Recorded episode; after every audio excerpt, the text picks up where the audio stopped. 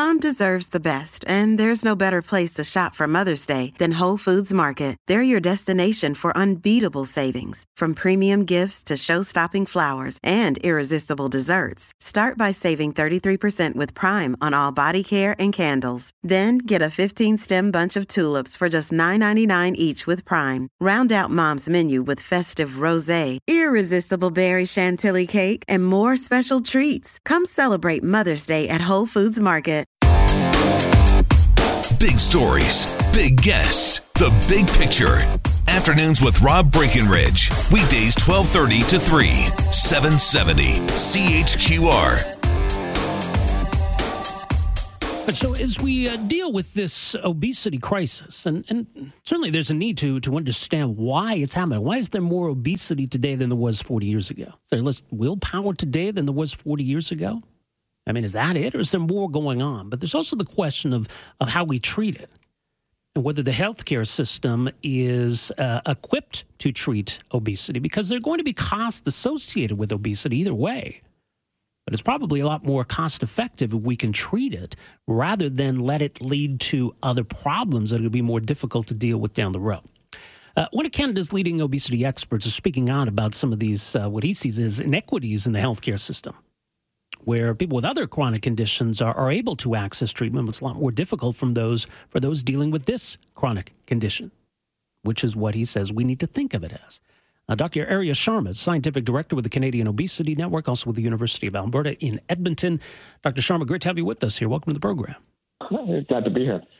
In terms of obesity as uh, a chronic condition, and you talked a lot about that, does, does the healthcare system treat it as such, and does it need to?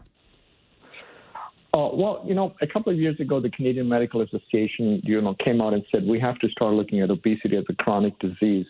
Uh, and what this really means is that you know once you get obesity, and there's lots of different reasons why people might might gain weight during the course of their lifetime.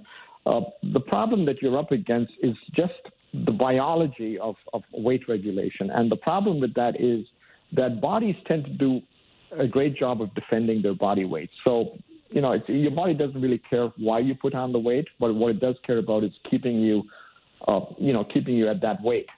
Uh, and so the problem that anybody's up against when you try to lose weight is that your body's sabotaging your efforts. Uh, it, it makes it more and more difficult to lose weight. Uh, the more weight you try to lose, and uh, it, you know there's a lot of mechanisms that your body has that are going to promote weight regain, and so the weight ends up coming back. Uh, you know, which is really what most patients tell you that you know no matter how hard they try, no matter how often they've lost weight in the past, in, in, in most cases, the weight just comes back. And that's just the biology of how bodies regulate body weight. Uh, and so, unfortunately, once you put on the weight, it generally becomes a lifelong problem. Uh, so uh, that's the, you know you know that's the science behind calling obesity a chronic disease. Right, and in terms of understanding why the, the weight is put on in the first place, because there is still a perception, right, that this is um, well, essentially a, a lack of willpower. What, why are we seeing more obesity today than we were 20, 30, 40 years ago?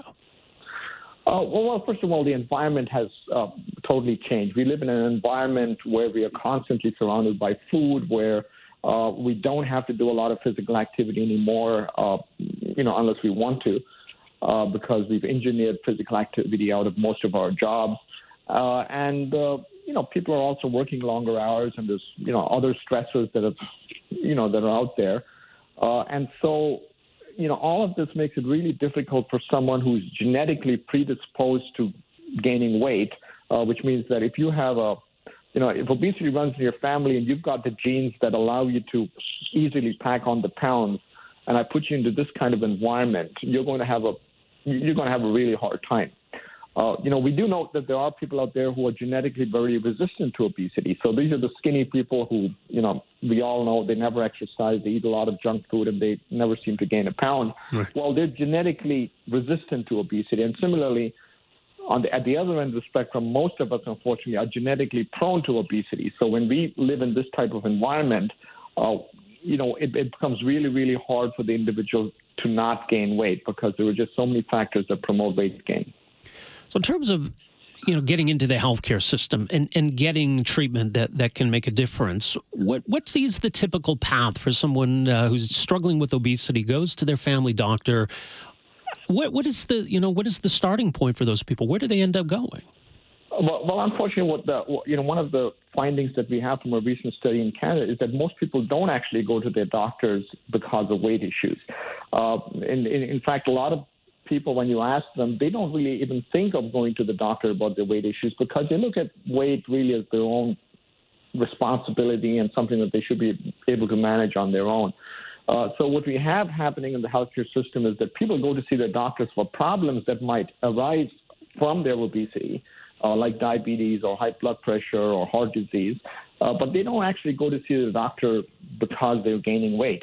Uh, and that is something that we need to, you know, understand because that's why people who have obesity are not really seeking medical help. Um, they try to do this on their own. They they reach out to the commercial weight loss industry, yeah. uh, which we know, you know, doesn't doesn't work in the long term. Uh, but they're not primarily looking to doctors for help. Well, that's interesting. Why, why is that? I mean, is there still kind of a, a, stigma attached to, to obesity? Then is that is that a big part of it? Well, well, it's definitely the stigma, and uh, you know, there's also a lot of shame and blame around obesity because people who have obesity, they they say, well, you know, I know why this is happening to me. It's because I eat too much, and so I'm going to try to do this on my own. Uh, and uh, you know, and then they reach out to the weight loss industry. So you've got, you know, there's always another fat diet that's out there. There's always another you know, weight loss center at the next strip mall that you can go and pay money to lose weight. And people try to manage it on their own, but they're not really reaching out to the healthcare system for help uh, because many even don't don't know that there is help that exists. Right? They're always thinking, you know, maybe there's another diet that I need to try, or maybe there's a special exercise program that I need to be doing. Uh, when in fact, there's a lot of research showing that diet and exercise alone is probably not going to help the majority of people to manage their obesity. Now, there are treatments available. Uh, there, there, are, there are drugs, there are other treatments available. But in terms of, of barriers to access, is what kind of coverage exists uh, within the system for these, these treatments and medications? Uh, well, lately in Canada, we've had a few uh, new medications that have been approved by um, Health Canada for specifically for obesity management. And when I say medications, I'm not talking about diet pills or uh, you know the kind of stuff that you would buy in the in the, in the drugstore. Um, you know, promising to boost your metabolism and help you lose weight. You know, we're talking about you know prescription medications that are you know pharmacologically tested and that Health Canada thinks are safe and effective. Uh, so we do have those medications in the system. The problem is um, most Canadians cannot access these medications because of cost. Um, in, in, fact, we have, uh, you know, we know that even 20 percent, uh, that, that 80 percent of people who have private benefit drug benefit plans uh, will find that these that their benefit plans don't actually cover obesity medications. So these plans will often cover medications for diabetes and heart disease and high blood pressure, but when it comes to obesity medication, we find that a lot of the private benefit plans don't actually cover these medications. Uh, and, and the same is for a lot of the public plans uh, that don't cover obesity medications. But as you say, I mean, you describe it as a chronic condition, and like other chronic conditions, there, there's no easy and quick fix. Unfortunately, there's there's no easy fix, uh, and, and there certainly is no quick fix uh, because obesity, like many other chronic conditions, really requires long-term treatment. So, you know, when I look at obesity, you know, it's it's it's very similar to someone who has diabetes. Uh, you know, there's no easy and quick fix for diabetes, but we have a lot of effective diabetes treatments. And so when you go to your doctor and you you know and you properly get your diabetes treated, uh, you might have to stay on medications, uh, you know, pretty much for the for the rest of your life. But these medications will help you control your diabetes uh, and they'll significantly reduce the risks that you might have from diabetes. And so, in the same way, when we talk about obesity medications, we're really looking at long term treatment. Uh, we're not looking at diet pills or medications that you take for a few months to lose weight, uh, because we know what happens when you stop the treatment. Uh, you know, like uh, I mean, that that's the same with any other chronic disease. When you stop the treatment, the problem comes back. Uh, and so you have to look at long-term treatment of obesity in the same way that you would look at long-term treatment of, of say, diabetes or heart disease or any other chronic disease. In terms of dramatic interventions, though, I suppose bariatric surgery would, would be something close to that. Is is that proven to be effective? And for people who are, are maybe looking for that, that surgery as an option, what, what are they facing in the healthcare system? Uh, well, surgery is certainly the most effective treatment for obesity in the long term. Uh, but you know, when you talk about uh, obesity surgery or bariatric surgery, you're, you're, talking about major surgery. So these are not interventions that are, need to be taken lightly. Um, and so they are pretty much reserved for people who have severe obesity. So they're not for the person trying to lose 20 pounds, they're for the person who's trying to lose 150 or 200 pounds. Uh, and there we certainly have long term data showing that the outcomes or the success rates are far better with surgery than, than with someone trying to do this on their own. Now, having said that, the problem is getting surgery. Uh, in Alberta right now, we probably have about 150 to 180,000 people who would qualify for surgery or who would need sur- stand to benefit from surgery. Uh, but we're only doing about 500 operations in the province, which means that uh, if you wanted to get bariatric surgery at one of the surgical centers in the province, uh, you're probably looking at a two to three year wait uh, before you actually get the operation. Mm-hmm. And I mean, there is a cost, obviously, in, in making that surgery available. There's a cost in, in covering these treatments and medications. But what's the cost of not doing so?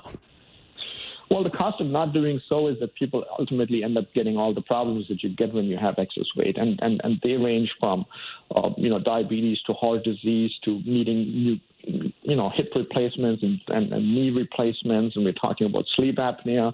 Uh, and in fact, there's a whole bunch of cancers that are directly related to body weight. So, uh, you know, the healthcare system doesn't pay for obesity treatment, but it pays for dealing with all the complications of obesity. And so, uh, so there is an argument to be made that perhaps we should be treating obesity in order to, you know, prevent all those other costs um, from coming down the, you know, down the road. Yeah, absolutely.